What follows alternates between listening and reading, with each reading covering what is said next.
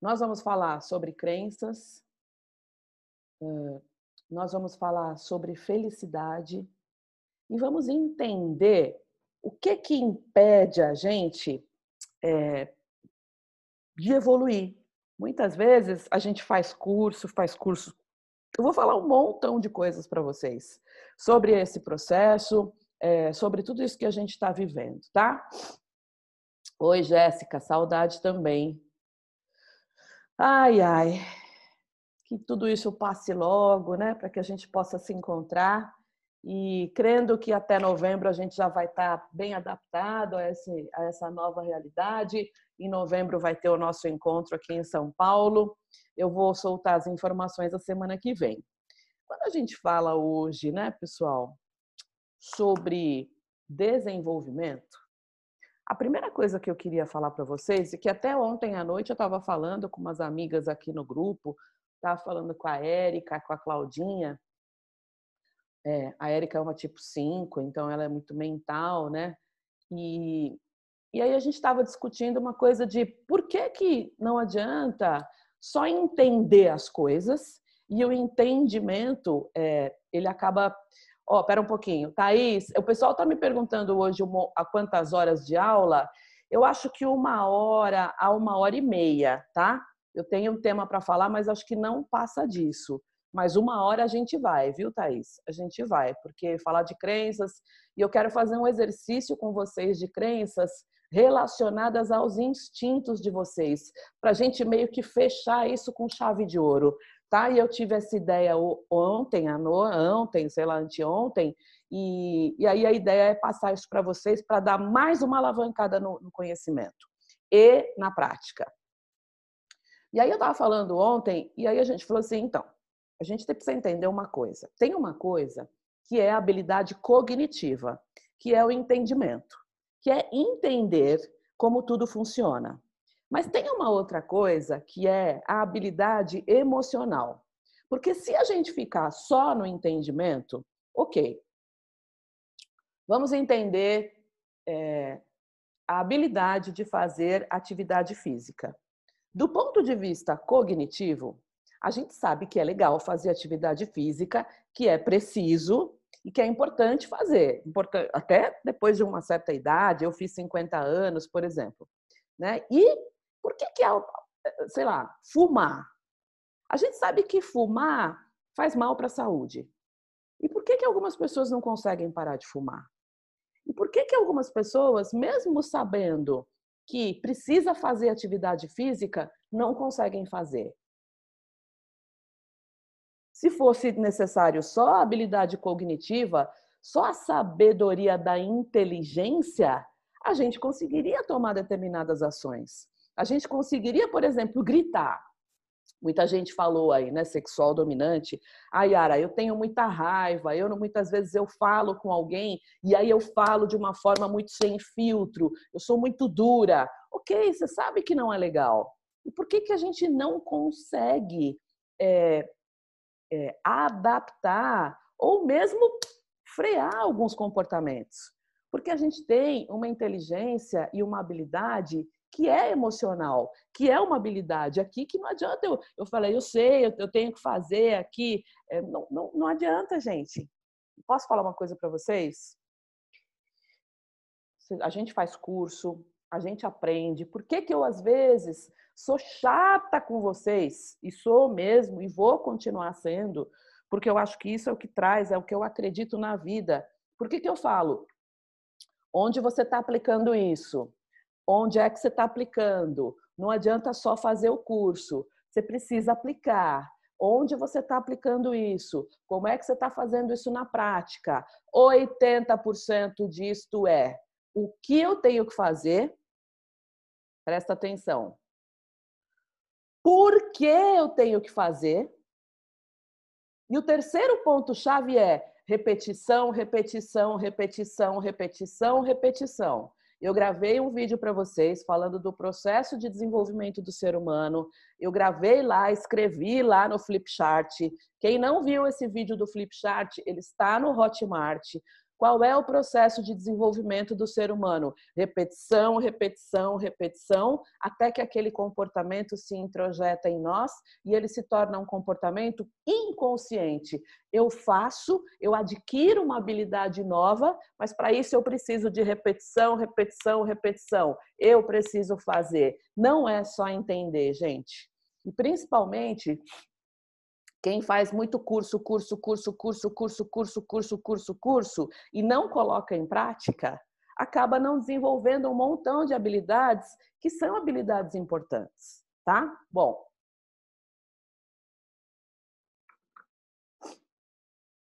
A gente tem o tempo todo na vida uma coisa chamada crenças. Essa aula eu quero dizer para vocês que vai ficar gravada, tá? Ela vai ficar lá no Hotmart, mas a gente vai fazer algumas atividades. E é legal essa dinâmica aqui do grupo, né? De estar todo mundo junto e tudo mais, porque a gente forma um campo mais forte. É... A gente tem uma constituição interna. Manja uma constituição interna? Uh, uou! Pois é. Esta Constituição, ela é formada por duas, dois, dois pontos muito importantes. O meu conjunto de valores pessoais, tudo aquilo que é importante na minha vida, para mim. E valor, gente, não tem julgamento. Ah, mas esse teu valor aí tá, tá errado. Oi? Se isso é importante para você, é importante para você, ponto e acabou, tá? Então, a gente tem dentro de nós um conjunto de valores. E aí, para algumas pessoas, os valores já estão mais claros e para outras não. E a gente tem, ops, um conjunto de pá, crenças. Crenças. Beleza? Bom, é, o que, que a gente fala sobre isto? Este conjunto de valores e este conjunto de crenças, eles se conversam a todo momento, a todo momento, a todo momento. Os dois se conversam. Beleza? Beleza. Então, vamos entender se eles se conversam bem ou se eles se conversam mal. O momento em que eles interagem e o momento em que eles brigam. E quando o meu conjunto, o meu sistema de valores e o meu sistema de crenças brigam, eu entro em paradoxos. Eu fico sem saber o que fazer. Perco tempo, energia e dinheiro. A gente perde três coisas na vida. Tempo, energia e dinheiro. Tempo, energia e dinheiro. Tá? Bom, o que, que são os nossos valores?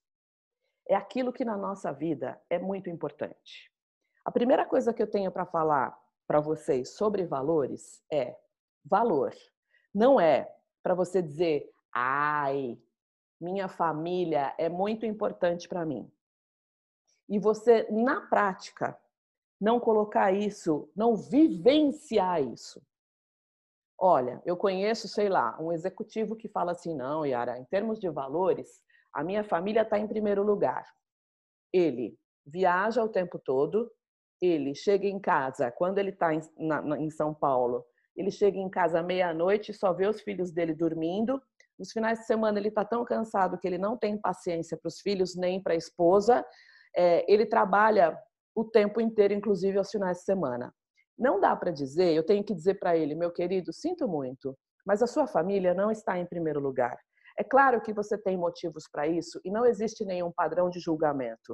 Mas você, na prática, você não está colocando a sua família em primeiro lugar. Em primeiro lugar está trabalho, em segundo lugar pode estar recurso financeiro, precisa de dinheiro para sustentar a família, a gente super entende. Mas não dá para você dizer que a sua família está em primeiro lugar, porque isto, na prática, não está sendo vivido. O nosso conjunto de valores pessoais, gente, ele tem uma hierarquia dentro de nós. Então, imagina o seguinte, você é uma mulher que trabalha, que trabalha muito. Aí chega um determinado momento que você casa. Aí você fala, uhul, casei, que legal. É, essa hierarquia de valores, ela é dinâmica em nós, né? E aí, essa mulher engravida, putz, primeiro filho, coisa linda, coisa maravilhosa, vou ser mãe. Durante nove meses e principalmente depois que o filho cresce, qual é o valor que vai lá para o primeiro lugar? Com, com certeza, é, trabalho, carreira, profissão, cai. Cai para terceiro. Primeiro é família, segundo é filho, sei lá, X. Mas é, é importante entender, gente, o seguinte, que esta ordem hierárquica, ela é vertical, tá? E aí, é, a gente tem determinados momentos da vida. Putz, tem um momento que eu tô muito, Yara, ah, eu consegui um trabalho novo, eu mudei de empresa, eu preciso, né? Eu falo para todos os executivos que eu atendo, para todas as pessoas, eu falo, ó, mudou de trabalho, zerou.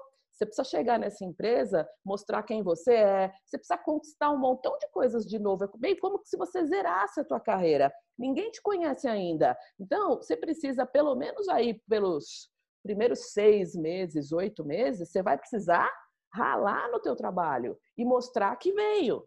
Às vezes eu pergunto para muitos executivos, você está preparado agora? É o momento para você trocar de carreira? É o momento. Você vai ganhar mais. Mas você já pesou, né, perdas e ganhos de você trocar de carreira? E às vezes a gente faz um exercício simples, a pessoa fala, acho que não é o momento, porque eu estou com um filho pequeno e eu não estou afim de ficar longe do meu filho pequeno neste momento. E ter um, um trabalho novo que eu vou ter muito mais é, responsabilidades e vou ter que ficar fora, não é. Então, a gente precisa aprender a tomar decisões mais conscientes. Beleza, então a gente tem lá uma, uma hierarquia de valores, tá? E a gente precisa entender, pessoal, que a gente precisa estar, é, de fato, para que essa hierarquia seja verdadeira na tua vida, você precisa estar, de fato, praticando aquilo que você está dizendo para todo mundo. Ah, trabalho para mim vem em primeiro lugar. E às vezes não vem, do ponto de vista prático, né? E aí não tem, entenda o seguinte, não tem julgamento de valor. Beleza? Beleza. Bom, por que que a gente, às vezes, e eu quero falar muito sobre isso com vocês, eu estudei muito e ainda estudo a psicologia positiva. E é muito legal, né, você entender a psicologia positiva, porque invariavelmente a gente vai fazer terapia porque tem problema. A gente vai fazer terapia porque não tá bem, porque acha que tá com depressão, porque tá mal, porque as emoções estão meio desreguladas. Mas a gente também é, pode fazer terapia para ser melhor ainda do que já é. E a psicologia positiva fala muito sobre isso. Eu falo muito em empresas, né, com as quais eu trabalho. Eu trabalho em muitas empresas de grande porte, empresas mundiais. Eu falo assim, engraçado, né? Eu falo para o R H, não é justo que a empresa só pague o coaching, por exemplo, para quem não está performando, para quem está com problema, para quem está lá, né, com a emoção, tá, tá meio enviesada e está refletindo na equipe, nos pares. E quem está performando bem e quem está legal não ganha coaching. Isso ainda é uma coisa que a gente precisa evoluir dentro das empresas. Mas, é, na psicologia positiva, Eu, eu estudei muito os conceitos de felicidade. E eu quero falar aqui rapidamente para vocês de um conceito. O que é felicidade? Por que que às vezes a gente se sente feliz e às vezes a gente não se sente feliz, né? E às vezes eu pergunto assim, em sessão eu falo para a pessoa, o que é felicidade para você? A pessoa responde para mim, pensa, pensa, pensa, né? Aquele momento filosófico, felicidade não existe. Felicidade são momentos felizes.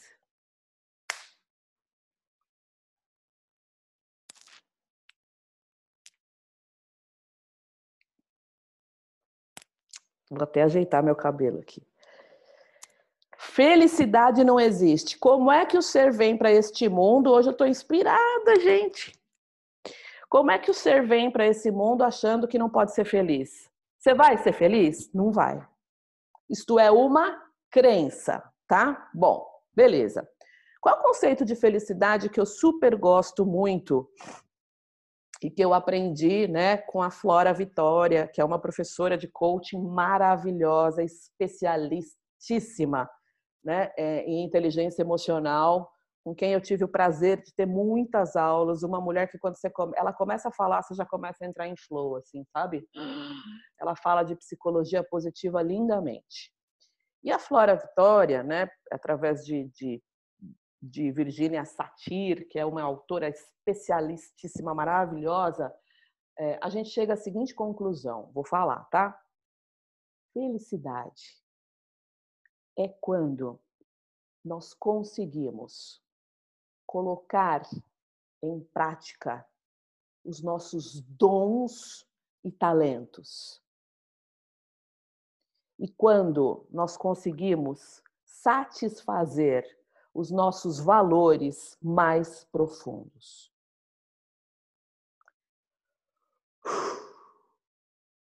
Claro que a felicidade é uma busca. Vou repetir. Haha, tá inspirada, real, a gente que lute. Felicidade é quando eu consigo colocar em prática os meus dons e talentos. Quando eu consigo, primeiro, saber quais são os meus dons e talentos. E depois, colocar em prática, dizer para o mundo o que você veio fazer aqui nesta jornada. Declarar ao mundo os teus dons e talentos. E claro, quando eu consigo satisfazer os meus valores mais profundos, não importa se o seu valor maior é viajar.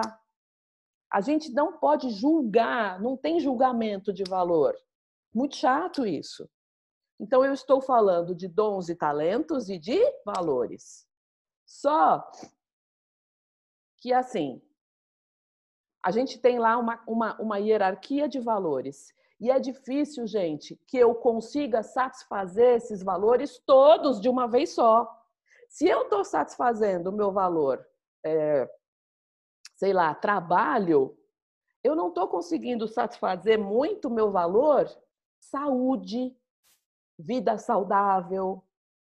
Se eu estou conseguindo satisfazer o meu valor família, eu não estou conseguindo satisfazer muito o meu valor conexões, amizades. Se eu estou satisfazendo muito o meu valor família, talvez eu não consiga satisfazer o meu valor conhecimento. Isso aqui.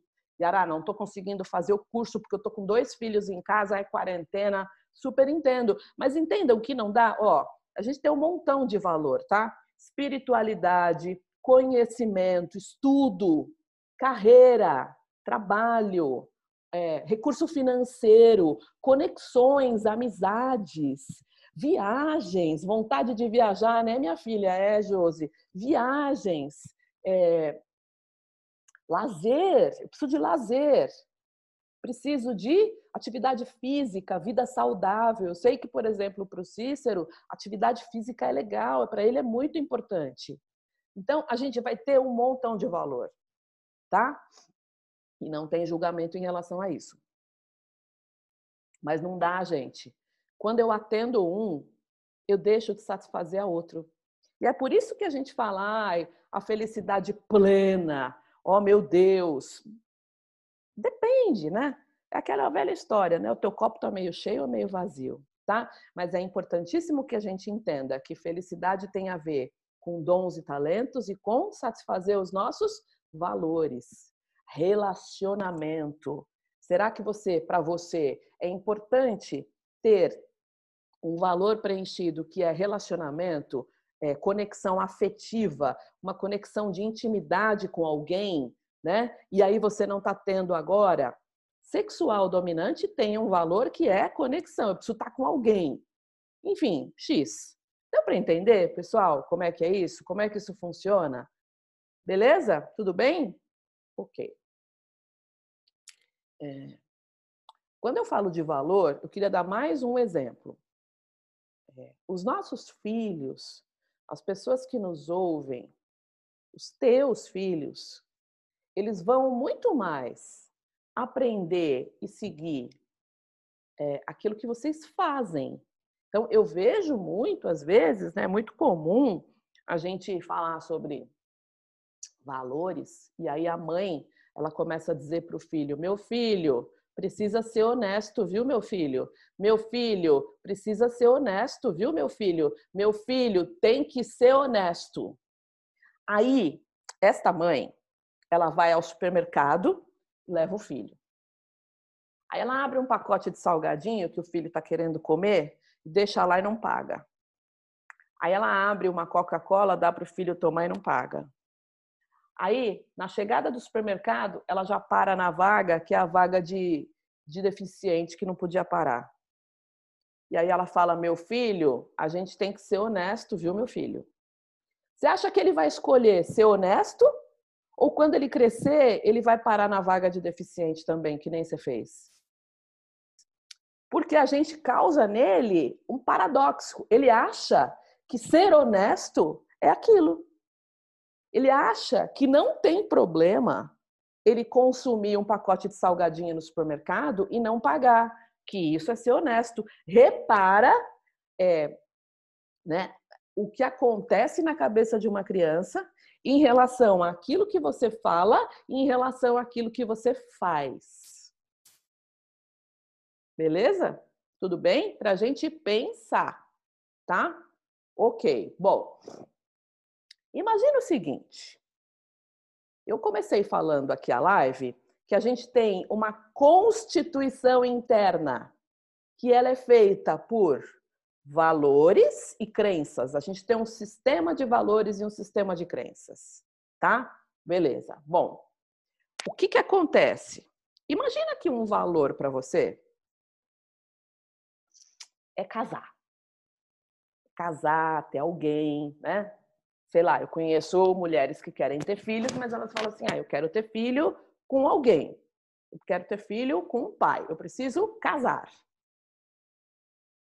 Maravilhoso. Vamos casar. Casar é uma delícia. Eu casei quatro vezes.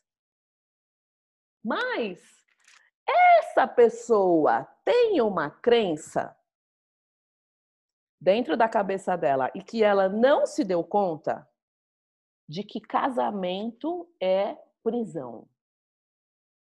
Porque ela teve lá atrás, no exemplo do pai e da mãe, por exemplo, ou algum outro exemplo para ela que foi importante, é, ela teve lá uma mulher que dizia assim, eu não posso fazer nada, o marido era muito mandão, ou o marido era muito autoritário, ou a mulher era muito autoritária e o marido não conseguia. Isso varia, isso pode ser para homem ou para mulher, tá? Os exemplos, ou algum, algum homem que quer muito casar, mas ele acha lá no íntimo que casamento é prisão.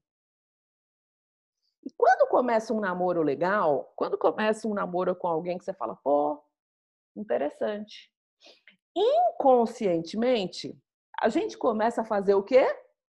A sabotar esta relação, porque tem um, um ser lá gritando, uma crença gritando lá dentro de mim de que é prisão, é prisão. E aí a gente entra num paradoxo, numa extrema confusão. E tem muita gente que fala para mim, me ajuda, me ajuda a resolver, porque eu não consigo me relacionar com ninguém, X. E aí a gente fala sobre o sistema de crenças que foi instalado na nossa cabeça. Desde o momento em que você nasceu, na minha opinião, até dentro da barriga da mãe, é, a gente vai ter crenças boas, crenças fortalecedoras, crenças que, por acreditar naquilo, a gente vai adiante. E eu vou ter crenças limitantes. Crenças que, por acreditar naquilo, aquilo limita a gente. Aquilo impede você de ir adiante. Gente, se vocês soubessem a quantidade de crenças que a gente tem durante um dia dentro da nossa cabeça, é uma coisa impressionante. Sabe por onde começa? Isso começa lá na infância. Quando a gente tem um filho, E aí, né, o filho da gente fala assim: papai, quando eu crescer, eu quero ser palhaço.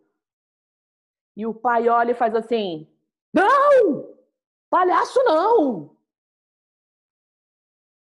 Pá! A intimidade desta relação, a intensidade. Se tem uma voz que vem e fala não, ou a criança vai falar um montão de coisas.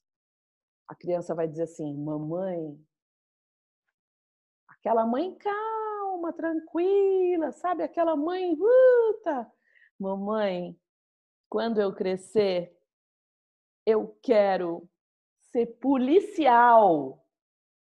Aquela mãe calma e tranquila fala: não! Que tal? A criança, a criança vai falar: mãe, eu quero ser lixeiro, mãe, eu quero ser astronauta, mãe, eu quero ser palhaço, mãe, eu quero ser professor, mãe, eu quero ser bombeiro, mãe, eu quero ser artista. Qual é a melhor resposta? Dizer: meu filho, se você for um palhaço, você vai ser o melhor palhaço que já se viu no nosso Brasil. Meu filho, se você for é, policial, você vai ser o policial mais trabalhador que já se viu. Você vai ser o melhor policial que alguém já encontrou. E você vai salvar muitas vidas. Melhor do que dizer não! Porque ele vai mudar e ele vai se transformar num executivo, ele vai se transformar, sabe lá no quê? Mas é preciso que a gente olhe, tá? Para aquilo que a gente está incutindo na cabeça dos nossos filhos. Crenças. E essas crenças vão impactar na tua vida muito. Bom, é, a gente tem dentro de nós, na verdade, todas as crenças, elas limitam a gente de alguma forma. Porque se eu acreditar assim, eu quero ser milionária. Por que que você quer ser milionária e não bilionária? Entendem que isso também limita? Mas ok, né? A gente, vai, a gente vai falar aqui sobre as crenças que são limitantes, beleza? Tudo bem? Show de bola? Eu tinha é, o meu último marido, né, um cara gente boa pra caramba, é, ele tinha uma coisa assim de timidez, ele era tímido. Eu, né, nessa história de trabalhar com desenvolvimento e tal, é, ele ouvia muitas coisas que eu falava tal, e ele falava assim: Yara, é, eu me recordo que a minha mãe, é, isso é real, tá? Isso é uma história real. Veja aí o que aconteceu com você. Veja qual foi a crença. Eu vou dar exemplos das minhas crenças também. Ele falava assim, ele é o Roberto, né? O Roberto falava assim: Yara, minha mãe falava assim, ó, eu era pequenininho, ela batia na minha cabeça, eles iam na igreja, e ela falava assim, as pessoas falavam assim: ah, ele é quietinho, né? Ela falava: ele é, ele é tímido. Roberto é quietinho, e batia na cabeça dele assim, ele lembra disso. Ele é muito tímido, ele é muito tímido. Ah, ele é tímido mesmo. Ah, ele é quieto mesmo, ele é quieto. O que que aconteceu? Ele se tornou alguém que, para interagir com as pessoas, tal, demorava um tempo, né? Demorava um tempinho ali, porque ele era um cara mais na dele, mais quieto. Então, é preciso que a gente olhe para algumas crenças, né? É, eu, como, como quadro sexual, eu sempre fui uma criança muito brava, né? Eu era, eu, né, das minhas irmãs, dos meus irmãos, e a minha mãe era uma oito sexual. Imagine, uma mãe oito sexual, com uma filha quatro sexual, né? Desregrada que nem eu. A minha mãe falava assim: você tem o coração duro. O seu coração é duro. O que que eu cresci? Eu cresci achando, dentre outras coisas, tinha uma coisa, e eu falo, e, e tá tudo certo, né? A minha mãe falava assim: olha essa, você Gente, o meu social era, era muito reprimido. Eu nem sabia o que era isso. A minha mãe falava assim, você é um coice de burro. Quando eu falo isso, o meu coração ainda dá